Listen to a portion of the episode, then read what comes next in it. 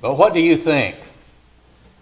A man had two sons, and he came to the first and said, Son, go work today in my vineyard. He answered and said, I will not. But afterward, he regretted it and went. Then he came to the second and said likewise. And he answered and said, I go, sir. But he did not go. Which of the two did the will of his father? How would you answer that? They, the Pharisees and others on that occasion, said to him, The first. And Jesus said to them, Assuredly I say to you that tax collectors and harlots enter the kingdom of God before you. For John came in the way of righteousness, and, and you did not believe him. But tax collectors and harlots believed him, and when you saw it, afterward you did not relent and believe him. That's one of the parables, two parables found in Matthew, the 21st chapter. A parable that was prompted by an exchange that Jesus had with, with the Pharisees about his authority. The chief priests and elders, specifically of the people, confronted him back in verse 23 of this chapter confronted him as he was teaching and said, By what authority are you doing these things, and who gave you this authority? Well, Jesus responded with a question of his own.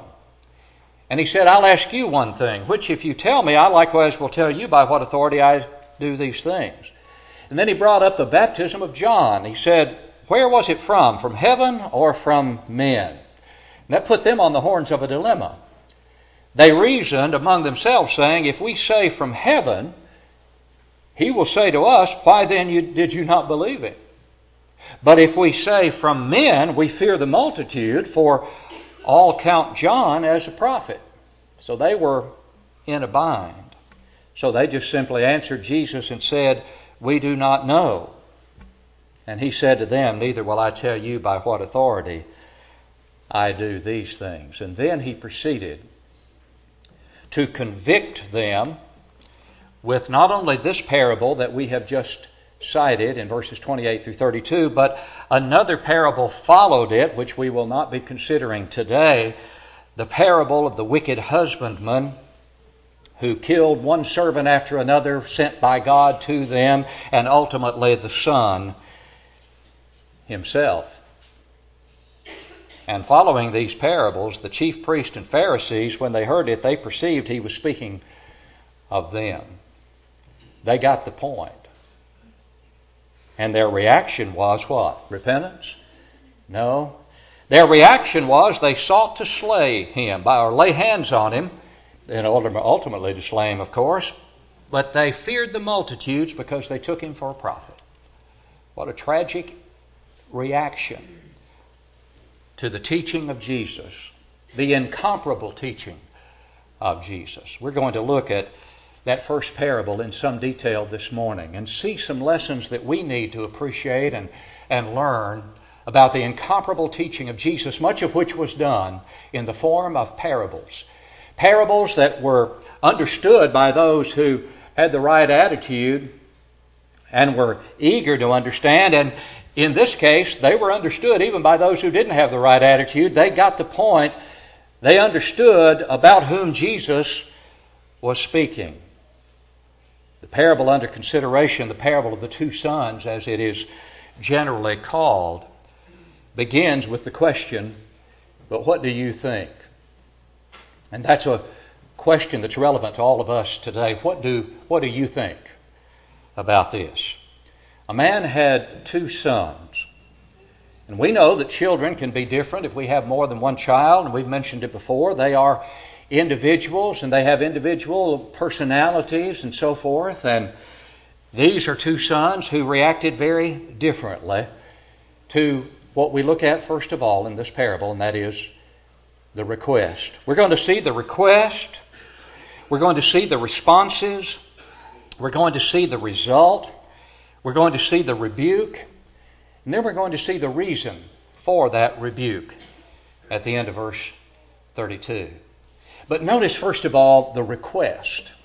The request. And really, that's what it is. Oh, yes, I know we could say, well, it is somewhat of a command, but it, it is not given in, in harsh terms. It is, it is given. It is given in terms of endearment, if you will, that, that reflect a relationship that brings about an obligation. That relationship being the Son to the Father. This certain man, or this man, has to represent God here. He has two sons, and much of this is similar to the two sons we read about in the parable of the prodigal son in Luke 15. Again, two sons who were ultimately and finally very different in their attitudes. But the prodigal son initially was rebellious, wasn't he? And that's what we see here initially in the first response to his request. But notice, first of all, the request itself. There's so much to glean from this request. What is it?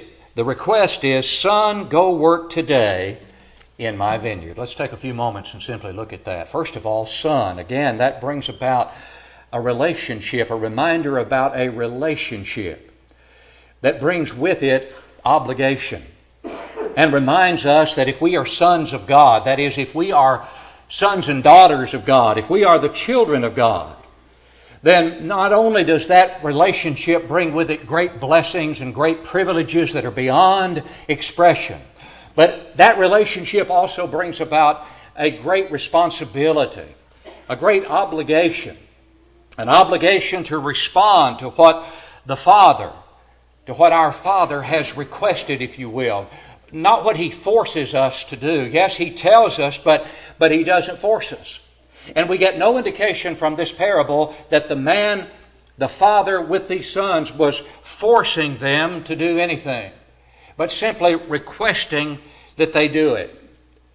A tender appeal based upon the obligation that flows from the relationship that they had to their father and the respect that they should have had for their father.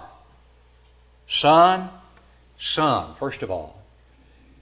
We need to appreciate the relationship that we have if we are privileged this morning to be sons and daughters of God, that is, children of God.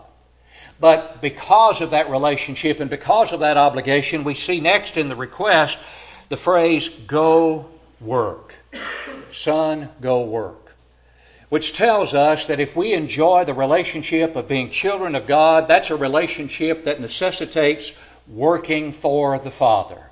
It is not a relationship that allows us to rest, but rather enjoins upon us the obligation to work, to be active, to be active, to be involved in the work that God has given us to do. And how do we know what that work is? The only way we can know what that work is by, is by going to the Word.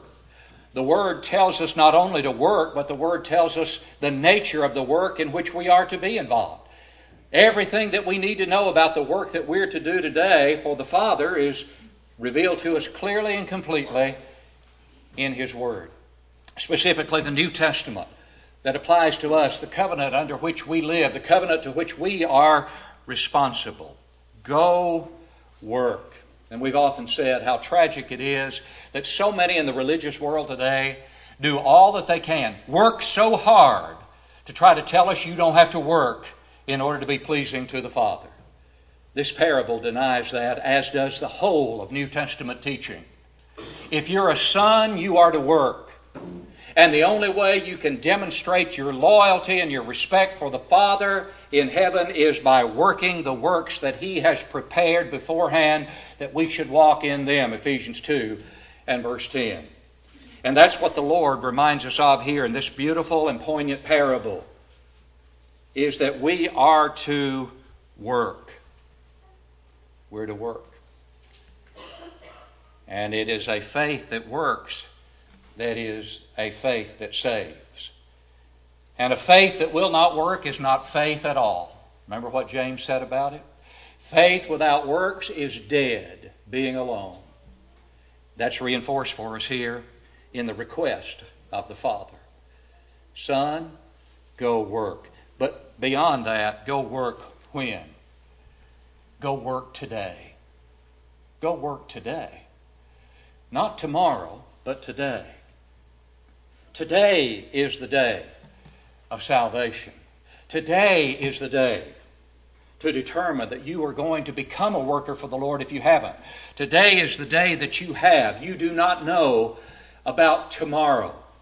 And James reminds us of that, doesn't he? In James chapter 4, that uh, people make their plans and say, I'm going to do this and I'm going to do that, and they lay all sorts of plans without taking God into consideration and without realizing that this could be our last day on this earth. We simply do not know, have no assurance of tomorrow.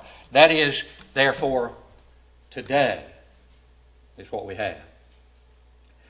I know that Janice mentioned to the ladies who were present yesterday at the function downtown there about something we had learned of from my sister uh, during the recent storms in Smithville.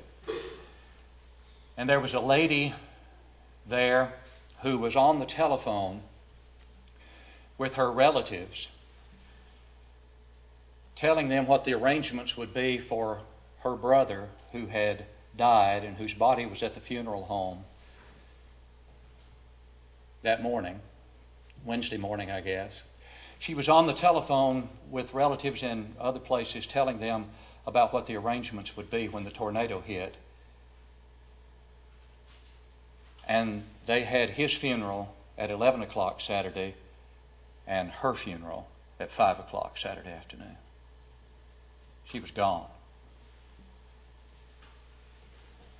A tragedy that she had not anticipated. A tragedy indeed for that family to, to lose two members of that family in that short time.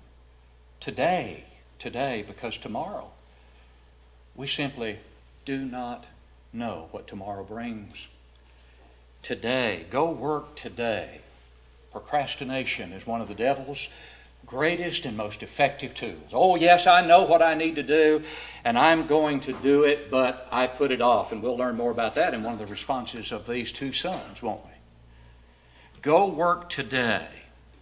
But notice further in this request go work today. Son, go work today in my vineyard.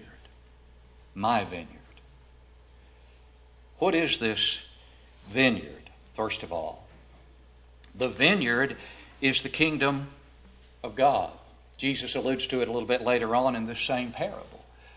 The vineyard is equivalent to the kingdom of God. The kingdom of God is equivalent to the church, isn't it?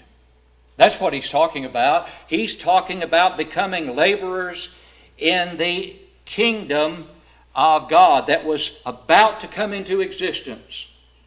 And Jesus preached that the kingdom of heaven was at hand. John the baptizer preached that the kingdom of heaven was at hand.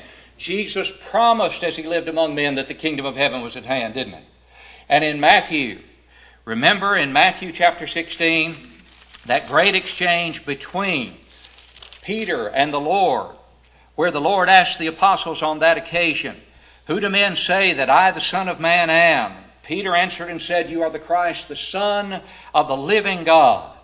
And Jesus responded by saying, Blessed are you, Simon Barjona, for flesh and blood has not revealed it to you, but my Father who is in heaven. And I say also to you that you are Peter, and on this rock, not Peter, but upon this confession, this great truth you have just expressed, I will build my vineyard. No, he doesn't say vineyard, but he could have. I will build my church because the church is the vineyard, as the vineyard is often used to describe the church. I will build my church, and the gates of Hades shall not prevail against it. And then he says, And I will give to you the keys to the kingdom of heaven. Later in this parable we're studying, he'll say the kingdom of God. Any difference between the kingdom of God and the kingdom of heaven? No. Any difference between the kingdom of God, the kingdom of heaven, and the church? No. Any difference between the kingdom of heaven, the kingdom of God, and the church and the vineyard? No. They're all one and the same body, one and the same institution.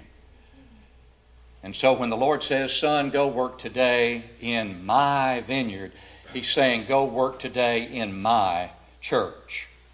the church I promised to build and the church that he did in fact build as he arose from the dead and established his kingdom, which began on Pentecost Day after his ascension to the Father, as recorded in Acts chapter 2. That's the vineyard in which we must labor.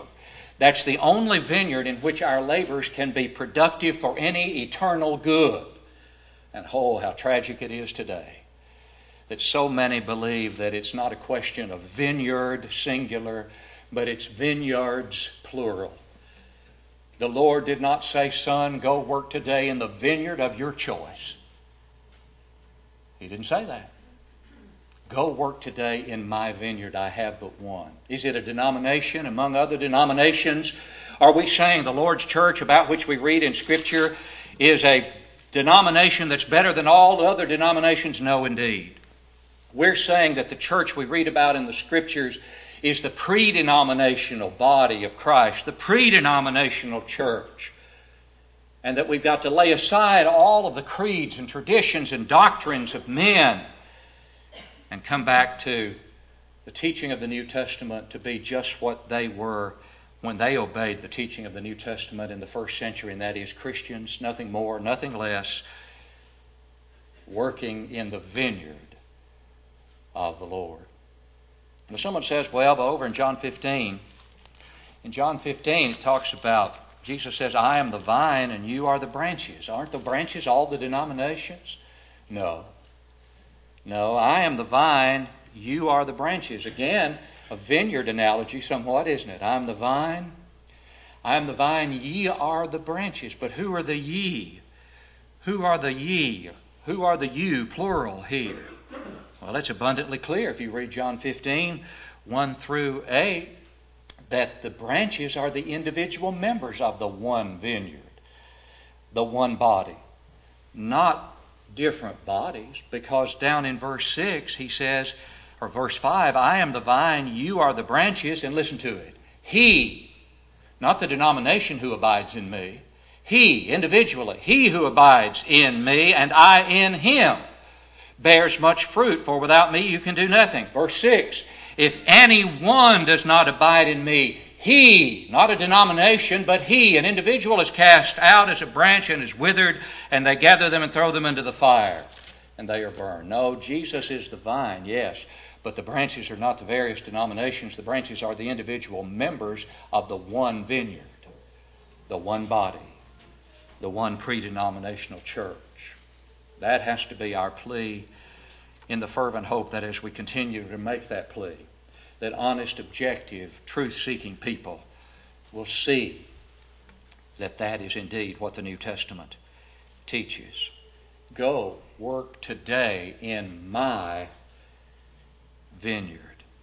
The vineyard is the church. Now that's the request. And it's a request that's filled with meaning. And again, it's a request that doesn't force us to respond, does it? And we see the responses that this man, representing God, got from his two sons to that request. The first one answered and said, I will not. Rebellious. Rebellious at the beginning. I'm simply not going to do it. But then something changed. What was it? I don't know.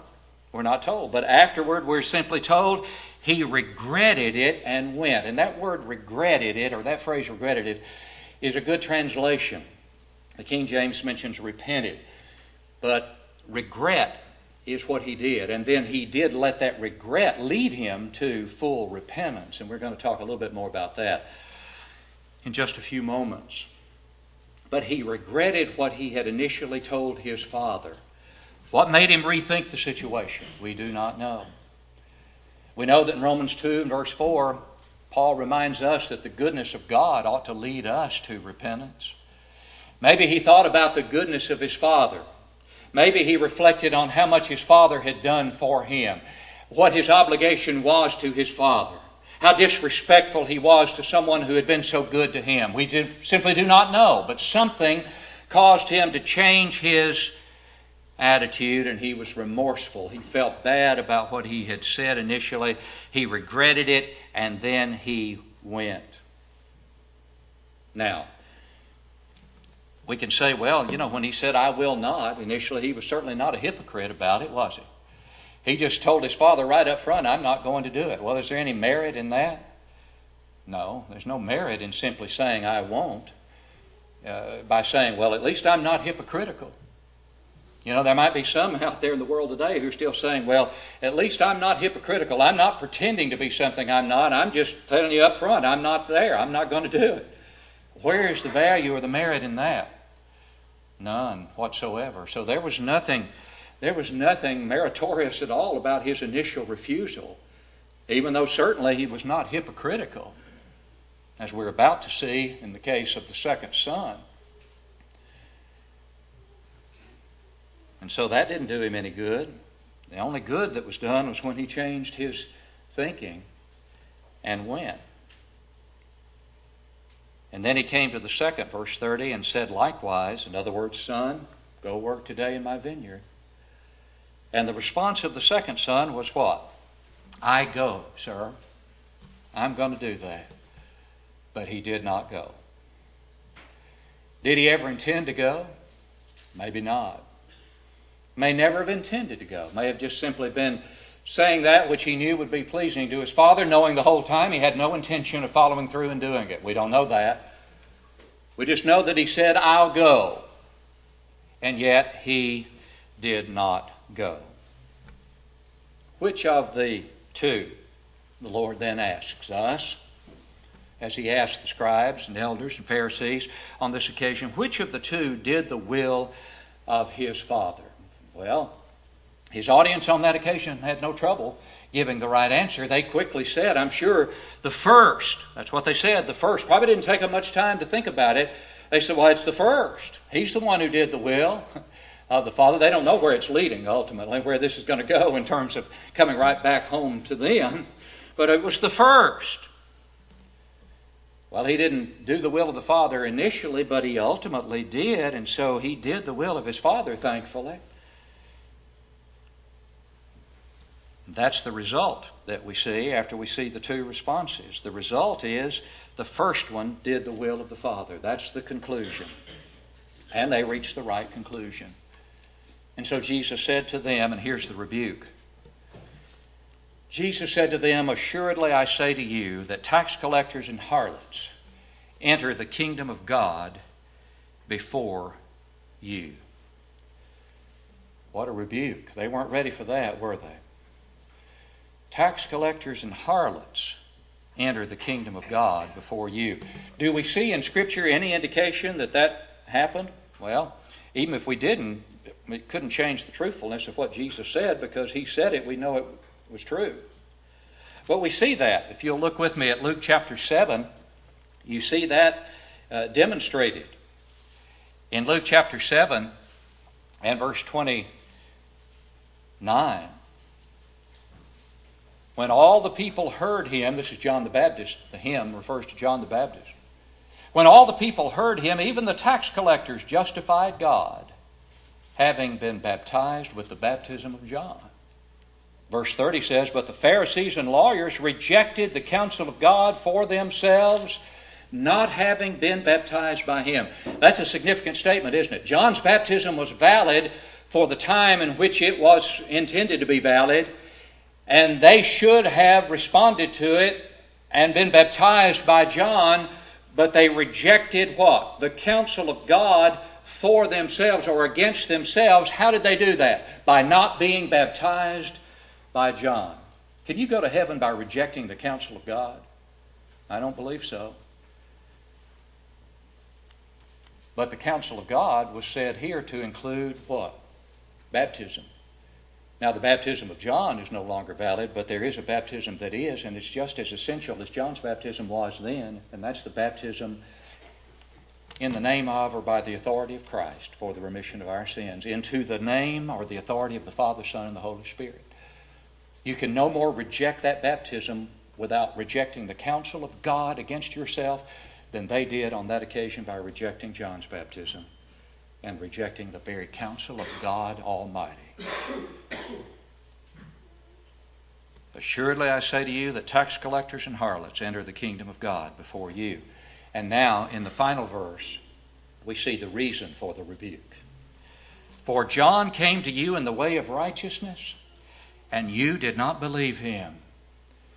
But tax collectors and harlots believed him, and when you saw it, you did not afterward relent and believe him. There's the reason for the rebuke. You had the opportunity to do what many of the tax collectors and harlots did when they heard the preaching of John, which was the preaching from heaven, and they they relented. They regretted it and believed. You did not relent. And that word relent there in the New King James is the same as regretted it back in verse 29. A change of emotion, a change of feeling that led them to do what? To change their purpose, which is to repent.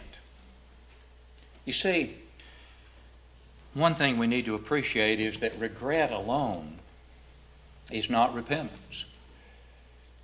Regret alone is not repentance. And the words here that are translated, regretted it in verse 29 and relent in verse 33, are good translations because they represent the change of emotion, the change of feeling that, that did lead in one case to repentance with the son, the first son, who said, I will not, but afterward he regretted it. He felt sorrowful, and then he allowed that sorrow, that godly sorrow, to move him to repent.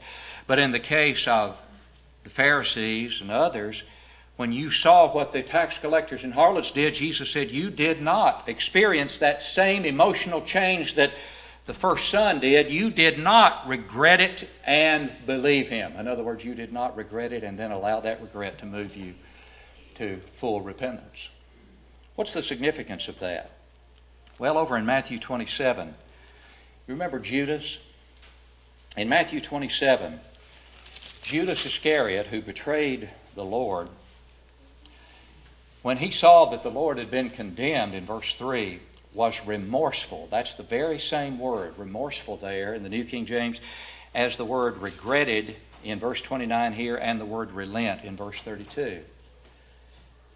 And so what we see is that he didn't repent, he regretted it, he was remorseful that he had done it, and brought back the 30 pieces of silver to the chief priests and elders, saying, I have sinned by betraying innocent blood, verse 4. And they said, What is that to us? You see to it. Then he threw down the pieces of silver, verse 5, in the temple and departed and went and hanged himself. He regretted what he had done, just as the first son who first said no regretted what he had done and then moved to full change of mind and purpose. The King James mentions the word repent in reference to Judas Iscariot. He didn't repent, did he? He regretted what he had done, but his sorrow was not the godly sorrow that led the first son to repentance. It was the same kind of same kind of, of sorrow that some experience if they get caught doing something that they hope to get by with. Are they sorry? Yes. But are they sorry in a way to lead them to fully change and repent? No. Many times they're sorry because they got caught. The point is, regret is not sufficient unless that regret will lead us to do what it led the first son to do. He regretted it, and then what? He went. He went. Now back to the original question. What do you think? What do you think? Where are you? What do you think about where you are in your response to the request of the Father in heaven, which is, Go work today in my vineyard? If you haven't become a part of the vineyard, then certainly you cannot be a son at this time, a child of God who is in covenant relationship with God, and therefore you can't work in the vineyard acceptably to God. you first of all have to bring yourself into that relationship to where God can view you as this man did his two sons, as sons, as his children. How do you do that? By a belief in the Son of God that leads you to fully repent of your sins, confess Him to be the Christ, and then to be buried with Him in baptism for the remission of sins. You see, unless you believe that I am He, Jesus said, you will die in your sins. But Jesus didn't stop there. He said, repent or perish, Luke 13 3. So belief has to be followed by repentance. And then he mentioned confession. Confess me before men, he promised in Matthew 10 32, and I'll confess you before the Father in heaven. And then he said, He who believes and is baptized will be saved. It's not John's baptism, it's the Lord's baptism, but is, it is the counsel of God, just as John's baptism was the counsel of God at that time. The baptism of the Great Commission, as we called it, the baptism in the name, into the name, the authority of the Father, the Son, and the Holy Spirit is the counsel of God for all who are living today and who, who will live until the Lord comes again. And we dare not reject the counsel of God against ourselves by refusing, by refusing to submit to it. But when we've done those things, believed, repented, confessed Christ, and been baptized into Him, then He adds us to His vineyard. Not the vineyards, doesn't doesn't tell us after we come forth from the watery grave, now go join the vineyard, go work in the vineyard of your choice. No, he adds you to his vineyard, where you're to labor lovingly for the remainder of your life or until the Lord comes again, whichever occurs first. If you haven't done that, we plead with you to become a worker in the vineyard, a part of his church. If you have, but you know today you're not working as you once did, and you know that that is reflected in your life, in your influence, in sin that is known in a way that needs to be repented of in a way that is public, then we plead with you to do that in coming home to be a worker once again in the vineyard of the Lord today because you do not know that you'll have tomorrow. And for all who need no change in their lives because you are following the request of a loving Father as sons and daughters, you're working today and you'll be working tomorrow and every day hereafter in the vineyard of the Lord. May God continue to bless you as His laborers. But if you need to respond, will you come now as we stand and sing? Search me, O God.